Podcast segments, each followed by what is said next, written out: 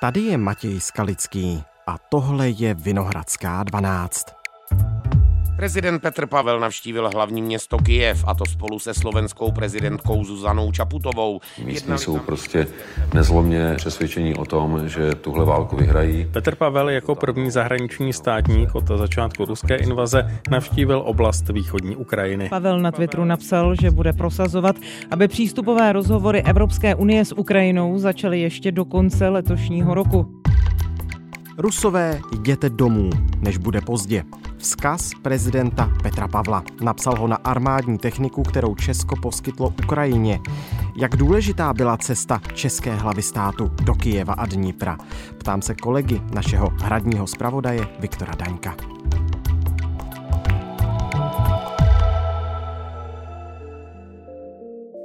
Dnes je pondělí 1. května.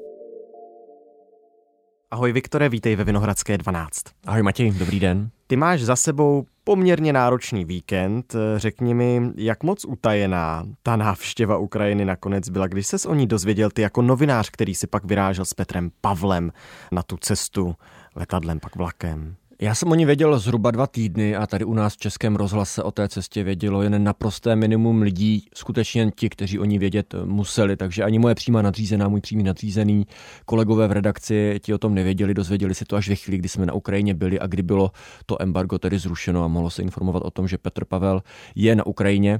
A je to logické, to embargo je tam vždycky nutné eh, z důvodu bezpečnosti. Ono by se mohlo zdát možná, že dnes už je to trochu rutina, protože politici se poměrně často už už vydávají do Kijeva, ale eh, zas taková rutina to není. Nikdo nevidíme do hlavy Vladimíru Putinovi, eh, co může mít za úmysly, takže eh, ta bezpečnost je tam vždycky na místě.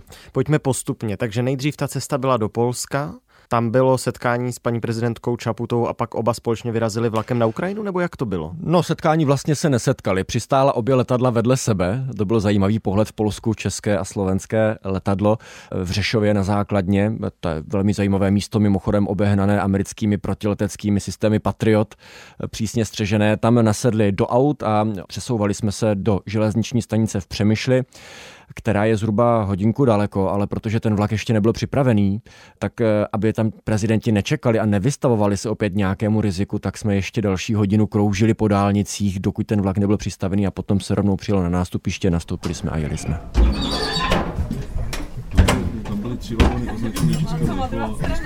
Tam byla česká, česká vlaječka, no, ještě. A to je vlak ukrajinských železnic? To je vrak ukrajinských železnic, ale to spolupráce s Polskem, které do značné míry zaštiťuje eh, vlastně celou tu západní logistickou podporu Ukrajiny. Vy jste správně, pane prezidente, řekl bych. Já nevím. Vy nikam nepojďte, vy tam zůstaňte. Jaké to v tom vlaku bylo? Vy jste měli nějaké kupátko nebo jste sdíleli ten prostor s prezidentem, s prezidentkou? Pro mě osobně to byl samozřejmě neuvěřitelně zajímavý zážitek. Proto se ptám. Eh, byly tam tři vagóny pro každou delegaci. Když jsme tam výjížděli, tak tři pro českou, tři pro slovenskou. Navíc tam měli ještě američtí diplomaté a jak jsme se dozvěděli až v tom samotném eh, vlaku, tak s námi jel i ukrajinský ministr zahraničí Dmitro Kuleba, který se také vracel a nemá také jinou možnost, jak se dostat domů než, než vlakem. Takže využil té příležitosti, že že tam prezidenti jedou a, a svezl se s námi. A teprve až v tom vlaku se ale fakticky Petr Pavel a Zuzana Čaputová setkali, dali si tam eh, takové vlastní eh, jednání, takže už během té cesty měli spolu, možnost spolu promluvit. Ty jsi to no, fotil, to je ta fotografie z toho To je ta sálu, fotografie, jak, ano. Nebo sálu, pardon, z vagónu, jak tam u toho stolu sedí naproti sobě. A, ale hezky vyzdobenému sálečku jo. ve vlaku. No a samozřejmě ten, ten vlak je extrémně zajímavý opět tím zabezpečením. Stažené rolety, aby jsme o sobě nedávali zbytečně vidět do okolí eh, tím světlem, které vychází z vlaku. Eh, museli jsme hned na ukrajinských hranicích vypnout mobilní telefony a vlastně jakoukoliv elektroniku, která vysílá signál, aby jsme neusnadňovali případně nějakou lokalizaci digitálními prostředky, kde se zrovna pohybuje nějaká podezřelá skupina zahraničních SIM karet. Eh, takže jsme byli vlastně odříznutí od světa nějakou dobu, po dobu té cesty do Kijeva. No a byla ta cesta přes noc, takže jsme tam strávili noc v tom vlaku.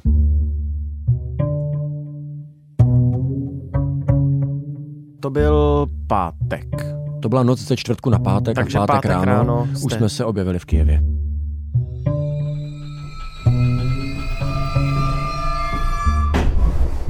Dobrý den.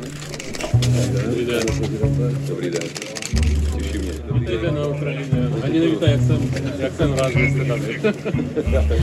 A ještě nám vyšlo krásně počasí. No, tak trošku je tak zima, ale, ale, ale, ale bude lepší. Já jsem, já jsem, já jsem slyšel přivítání. Jaké bylo to přivítání na předměstí Kijeva, když jste vystoupili z toho vlaku, když Petr Pavel vystoupil a řekl, tak jsem tady.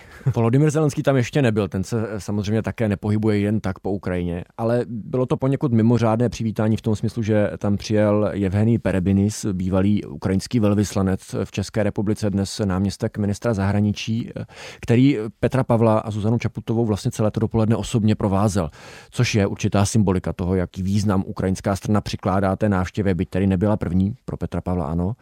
No a to přivítání bylo trochu hektické, protože stále platilo embargo. Ještě jsme se tam domluvali na tom, jak dlouho to embargo bude platit. Ukrajinská strana požadovala, aby platilo až do doby, než proběhne celá schůzka s Volodymyrem Zelenským a on se přesune z toho prezidentského paláce jinam. Ale protože se v Česku všechno vykecá, tak tomu nebylo jinak ani tentokrát a nepodařilo se úplně utajit tu cestu před všemi novináři. Někteří novináři už tam čekali na Petra Pavla a v tom tak takovém lehkém chaosu, kdy zároveň byly do, vypnuté ty mobilní telefony a těžko se domlouvalo, eh, tak to jedné redakci trochu uteklo a zveřejnila to už tu chvíli tedy, že, že Petr Pavel je na Ukrajině, takže embargo skončilo a pro mě tedy začalo hektické vysílání. Hmm. První kroky Petra Pavla, hned potom se tedy vystoupil z toho vlaku, vedli potom do těch míst kolem Kijeva, které byly nejvíc zničené hmm. ruskou invazí, totiž Boroďanka, Buča, Irpiň? Přesně tak. Buča ona už je hodně upravená, na rozdíl od Boroďanky. Boroďanka vypadá to vlastně stále stejně, jak skončila v těch prvních týdnech po počátku invaze, kdy se ruské síly neúspěšně pokoušely dobít Kijev. Pro Petra Pavla to byl nesmírně silný zážitek, jak říkal, protože ty obrázky, co jsme tam viděli, rozbombardované domy, trosky, tak to je něco, co, jak řekl, zná z dob, kdy jako voják působil v bývalé Jugoslávii a říkal, že si nikdy nepředstavoval, že něco podobného uvidí znovu. Myslel jsem si, že už to nikdy neuvidím takhle na blízko. V zemi, která nám podobně jako dívá Jugoslávie, takto blízká. Je to smutný pohled. Z toho počtu eh, útoků na civilní cíle se nedá vyvodit nic jiného, než že to je záměr, protože... No a v té samotné Buči tak eh, tam zase navštívil místo, kde byl objeven jeden z těch masových hrobů, který po sobě zanechali ruští vojáci za kostelem. Ty ostatky tam už byly vyzvednuté, ale ten hrob byl pouze přikrytý tak na hrubo prkny a e, to opět byl e, velmi silný zážitek. Bylo vidět, že Petr Pavel chce osobně vidět, jak to vypadá, nechat na sebe působit tíhu tíhu toho místa, aby měl z první ruky tu zkušenost v sobě. Pak e, přišlo to jednání s Volodymyrem Zelenským? Potom jsme se přesunuli tady do Kieva, kde následovala ta politická jednání, jednání s Volodymyrem Zelenským, ukrajinským prezidentem, což opět pro mě bylo nesmírně zajímavé, protože ten ta vládní čtvrť, prezidentský komplex, kde on sídlí, kde sídlí ty další vládní úřady, tak eh, ten je zabezpečený v podstatě jako vojenský bunkr. Normálně pytle s pískem, jak si to asi člověk může představit z nějakého bojového filmu. Osnatý drát. Osnatý drát, eh, pozuby ozbrojení vojáci, hmm. checkpoint. Zdajem telefony, planšety, notebooky. Dobrého dňa. Dobrého dňa. A hned za tím checkpointem je místo, které budou posluchači možná znát z těch prvních dnů po invazi, slavné video Volodymyra Zelenského, kde stojí před těmi vládními budovami a říká, my jsme tady, my jsme hmm. vás neopustili. Premiér-ministr Šmagal tut, Podalák tut, prezident tut. Tak tím místem jsme prošli, už mi trošku projela ta husí kůže po zádech, kdy jsme tam šli do, do paláce, kde Volodymyr Zelenský nemá kancelář a kde přijímá obvykle zahraniční návštěvy. Tam se potkal nejprve na čtyři oči s Petrem Pavlem. Mluvili bez tlumočníků, bez nikoho, mohli si říct, co chtěli a Petr Pavel toho chtěl využít k tomu, aby vůbec navázal nějaký osobní kontakt, protože s Volodymyrem Zelenským si dvakrát telefonovali od zvolení, ale bylo to poprvé, kdy se viděli a styl Petra Pavla je takový spíše neformální. On úplně nemá rád ty diplomatické kličky a, a jednání jako mezi politiky a spíš spíše preferuje jednání mezi lidmi. Takže se pokusil nastavit takový tón, nabídli si tykání, začali si tedy tykat a potom nasledovalo tady to hlavní jednání i s diplomatickým doprovodem, i se Zuzanou Čaputovou, která tam za nimi dojela, kde pak probrali ty hlavní témata, o kterých chtěli mluvit což byly. Předpokládám nějaká další podpora Ukrajiny, vyjednávání Samozřejmě. možná o dalších eh, zbraních. Bez pochyby to hlavní, co v tuto chvíli Ukrajinu trápí, to nejsou ani tak vlastně zbraně jako munice do těch zbraní. Oni by třeba i zbraně měli, ale munice opravdu schází. Stále Rusko střílí směrem na Ukrajinu o řád vyššími počty munice denně, než Ukrajina odpovídá směrem zpět na ta okupovaná území. A teď navíc jsme v době, kdy Ukrajina připravuje protiofenzivu, což Volodymyr Zelenský zajímavá věc na té tiskové konferenci potvrdil, že ta protiofenziva bude. Достатньо кількості бронетехніки, і ми готуємось до контрнаступу. ale i proto potřebují teď velmi naléhavě munici, zvlášť do těch těžkorážních zbraní, které, která jim opravdu zoufale chybí, zejména ta ráže 155 mm, ale i další. No, takže to byl jeden bod, o kterém mluvili. Дуже дякуємо, шановна Зузанна, шановна пані президентка Словаччини, шановний е, Петре, шановний пан президент Чехії, шановні е, команди президентів. Mluvil ale i o dalších věcích, o tom, že Evropská unie a Severoatlantická aliance i nadále nabízejí perspektivu Ukrajině a Ukrajina o ní má samozřejmě zájem. Petr Pavel potvrdil, že zatím stojí, že podporuje členství jak v Evropské unii, tak v Severoatlantické alianci. Řekl, že to není otázka zda, ale kdy se tak stane. V případě Evropské unie eh, řekl, že by podpořil otevření přístupových rozhovorů ještě letos. No a pak mluvili ještě o spoustě dalších věcí, konkrétních věcí, třeba to, že Ukrajina stále ještě po Jevhenii Perebinisovi nemá velvyslance v Praze. E, stejně tak se chystá výměna velvyslance českého na Ukrajině. Česko má také zájem posílit diplomatické zastoupení na východě Ukrajiny, takže těch témat byla opravdu velká řada. Jako kdyby Vladimir Putin věděl, už dopředu, co se asi tak bude dít v Kijevě, totiž v pátek. Po velmi dlouhé době byly velké letecké útoky na Kijev eh, z ruské strany. To se x desítek dní nestalo a se Zuzanou Čaputovou Petr Pavel musel v ten pátek i do protibombového krytu, kvůli tomu, že se rozezněly Kijevem sirény. Ty jsi tam byl s nimi? Byl jsem tam s nimi, byl to velmi zajímavý moment. Já jsem tu sirenu vlastně ani neslyšel, protože jsem tu chvíli byl uvnitř hotelu, kde nebylo tolik slyšet, ale viděl jsem, jak najednou celá delegace spěchá pryč a e, řekli mi tady pojď taky, tak jsem šel. Děkuji.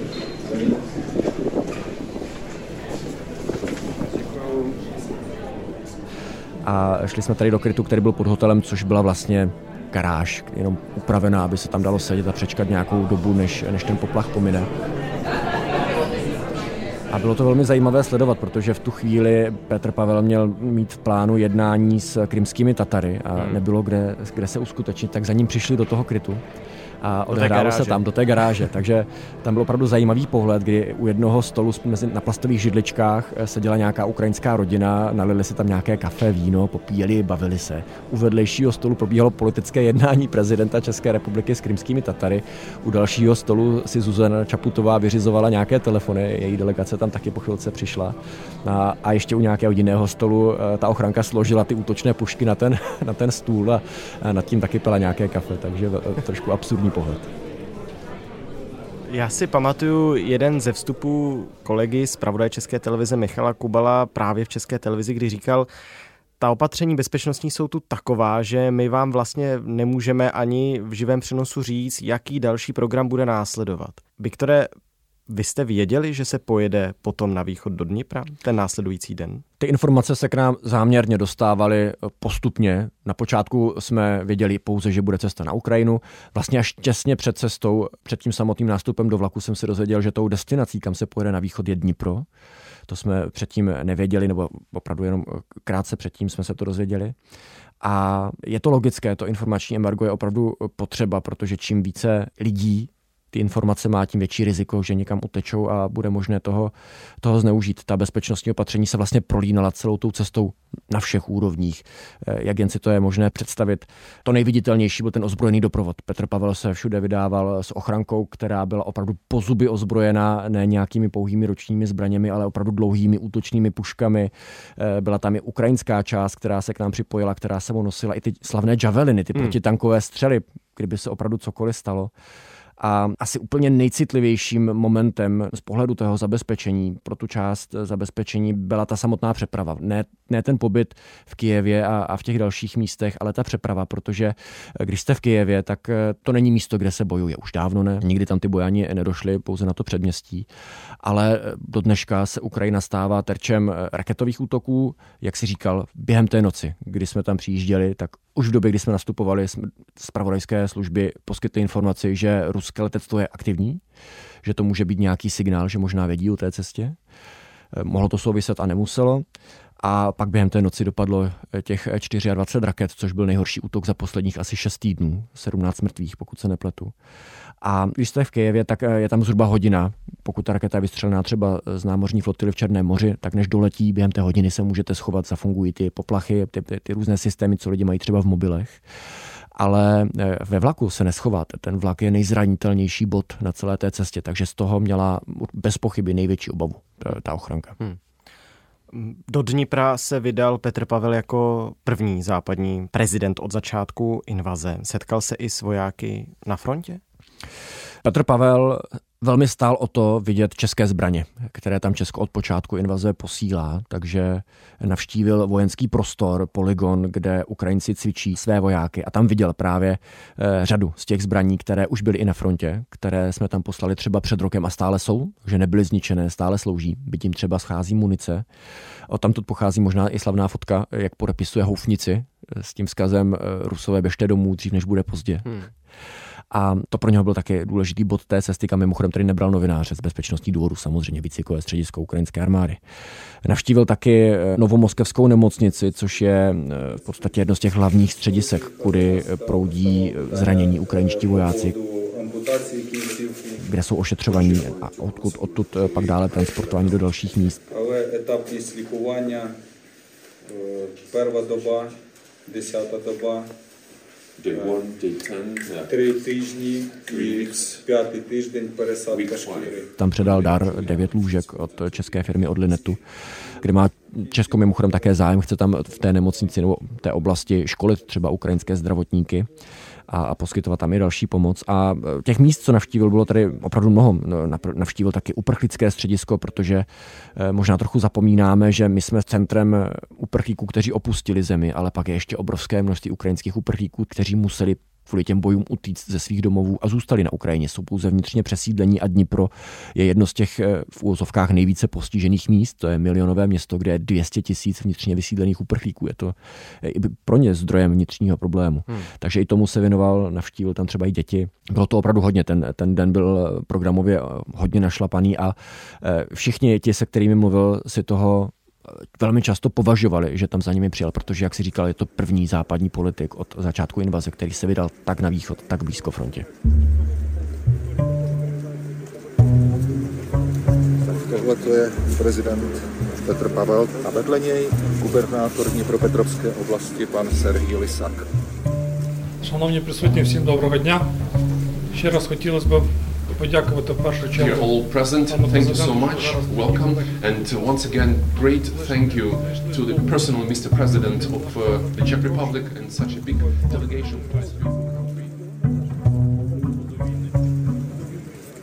Proč Dnipro? Proč zrovna Dnipro? Dnipro uh, je totiž město, respektive Dněpropetrovská oblast, na kterou Česká republika převzala patronát v rámci poválečné rekonstrukce. Což znamená, že nenutně, že by tam Česko se zavázalo investovat, ale eh, bude třeba koordinovat tu mezinárodní pomoc pro Ukrajinu, poskytne know-how a bude takovým přítelem na telefonu, dejme tomu, který bude pomáhat tomu regionu s obnovou. Eh, má to v sobě ještě skryt eh, takový trochu symbolický význam v tom smyslu, že Dněpropetrovská oblast je nejvíce průmyslovou oblastí na Ukrajině a Česká republika je nejvíce průmyslovou zemí Evropské unie, takže se nabízí ta podobnost, že si budeme moci vzájemně porozumět v problémech, kterým čelíme. Jsou tam ostatně i české firmy už dnes, které tam působí. Škoda Transportation, tam má třeba vývojové středisko, designuje tam tramvaje a vlaky, které se pak eh, vyrábějí a prodávají po celé Evropě. Takže je tam i na co navazovat, to vždy pomáhá v diplomaci, když je na co navazovat. No a Petr Pavel ostatně tam už teď přijel s konkrétními projekty. On chtěl, aby to nebyla pouze symbolická cesta, ale aby byla naplněná nějakým obsahem, takže tam přišel s nabídkou eh, firm, které jsou připravené spolupracovat s ukrajinskými firmami v Dněpru. Eh, ku příkladu mají obrovský problém s vodou, s čistotou vody, takže Česká republika má například zájem postavit tam velkou čistírnu odpadních vod. V energetice chtějí spolupracovat v dopravě, právě ta Škoda Transportation, ta energetika je také zajímavá, protože tam hned několik jaderných elektráren. Česká republika opět eh, jaderná země, která tomuto tématu rozumí. A také, a to jsem nevěděl, v Dněpropetrovské oblasti je tradice vesmírného výzkumu. A to je opět něco, na co se dlouhodobě soustředí Česká republika. Hmm. Takže tady se opět nabízí třeba o nějaká možnost univerzitní spolupráce. Takže s těmito konkrétními projekty tam přišel a e, všichni ti, se kterými mluvil, e, velmi oceňovali, že ta, že ta pomoc dostává konkrétnější podobu. A to hlavní, co Petr Pavel tam zdůrazňoval, je, že poválečná rekonstrukce může začít teď, nemusíme čekat na konec války. Teď je příležitost pro české firmy, kdy si tam můžou vybudovat kontakty a těžit z toho třeba ještě desítky let. Přes ty konkrétní návrhy, nemyslíš si, že nakonec to byla hlavně ta symbolika, to hlavní poselství celé té návštěvy? Ať už to bylo to fixkou napsané Russia Go Home, ať už to bylo to setkání s Volodymyrem Zelenským po těch dvou telefonátech, které si tady zmínil, které spolu měli. Jestli prostě to, že se Petr Pavel na tu Ukrajinu vydal, že se vydal se Zuzanou Čaputovou a že se pak sám vydal až do Dnipra, hmm. nemělo ve výsledku prostě jenom znamenat Ukrajinci, my jsme tady pořád s vámi.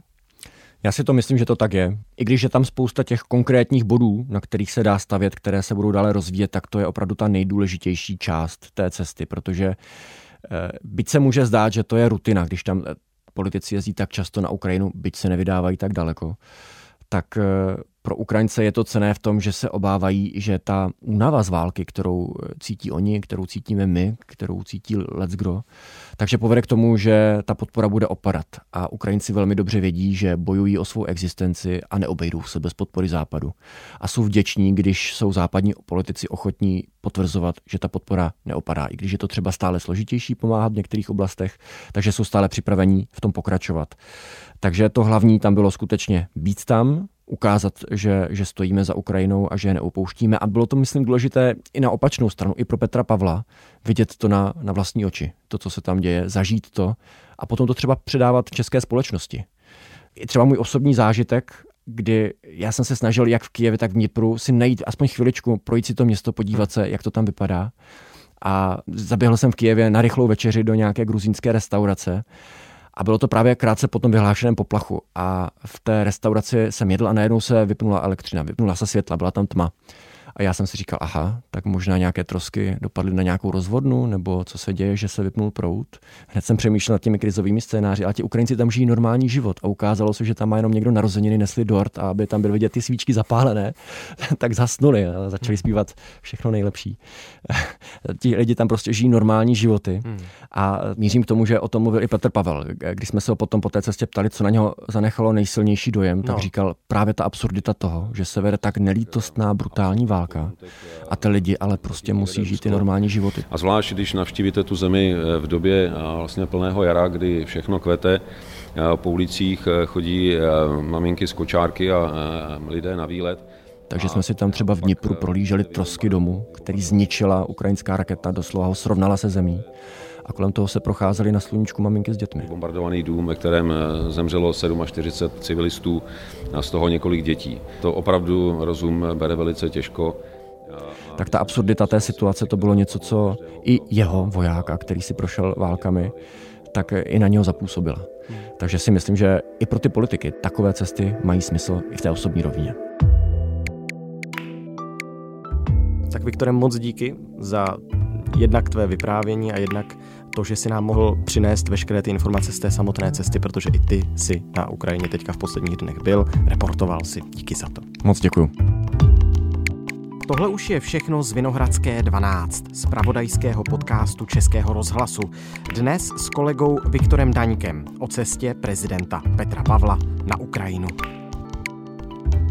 Pokud se vám tahle epizoda Vinohradské 12 líbila, tak si nás nezapomeňte příště zase pustit. Nové díly vychází každý všední den po půlnoci, a to ve všech podcastových aplikacích. Od 6 od rána jsme na webu iRozhlas.cz a po desáté dopoledne nás vysílá Český rozhlas Plus. Naslyšenou zítra. Vážený pane prezidente, dámy a pánové, přistáli jsme na letišti Praha k Beli. Zůstaňte prosím sedět na svých místech až do úplného zastavení letadla a vypnutí transparentů. Připoutejte se. Jménem celé posádky se s vámi loučím a přeji vám příjemný zbytek prodlouženého víkendu. Děkujeme a nashledanou.